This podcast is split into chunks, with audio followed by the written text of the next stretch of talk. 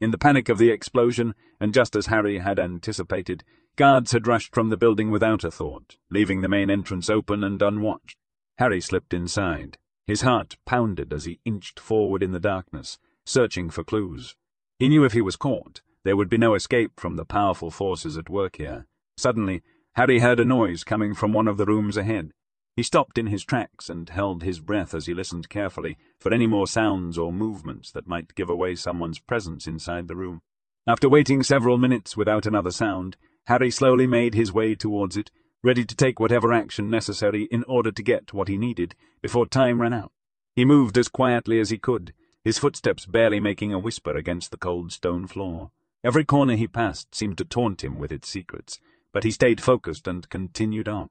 He eventually arrived in a large hall filled with high bookshelves, glass cabinets, and old storage boxes. He took a moment to take in his surroundings, studying every inch of the room as much as possible. This looked like a good place to start digging for information.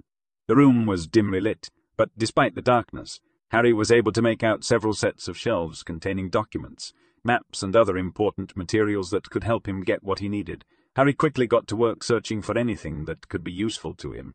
He carefully sorted through papers and opened drawers, examining their contents closely. He was almost done, but still hadn't found what he was looking for. He had to make sure not to miss a single detail. He paused, catching an eerie feeling in the air.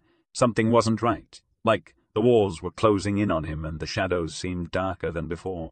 He glanced around cautiously, his heart beating faster as he strained to hear any sound of someone coming, but there was nothing but silence. Still, he couldn't shake off the feeling that something was about to happen. He started to edge towards the door when suddenly a loud click echoed through the room, followed by a deep rumbling sound from above him. Harry froze as he heard footsteps echoing from outside the door and realized with horror that he had triggered an alarm somehow. His mind raced, calculating how much time it would take for security personnel to arrive and what his options were. Without another thought, he darted behind a bookshelf at the far end of the room, just as two guards pushed through the heavy doors that were the only way in or out. He held his breath, pressing himself as close to the wall as he possibly could. His heart was pounding in his chest, and he felt a bead of sweat trickle down the back of his neck. The guards stopped just a few feet away from him, their voices low and gruff as they discussed something between themselves. He couldn't make out what they were saying, but it didn't matter at this point. All that mattered was that he stayed hidden until they left. He waited, counting the seconds in his head until finally, after what felt like an eternity, he heard the heavy door swing shut again and the room fell silent. He exhaled slowly and cautiously began to move away from his hiding place. He quickly scanned the room for any sign of danger before taking a few steps forward towards one of the desks in the corner. On top of it lay a thick folder filled with documents and maps. Harry flipped through the stack of papers quickly, his eyes darting from one page to the next as he searched for anything that could provide valuable intel.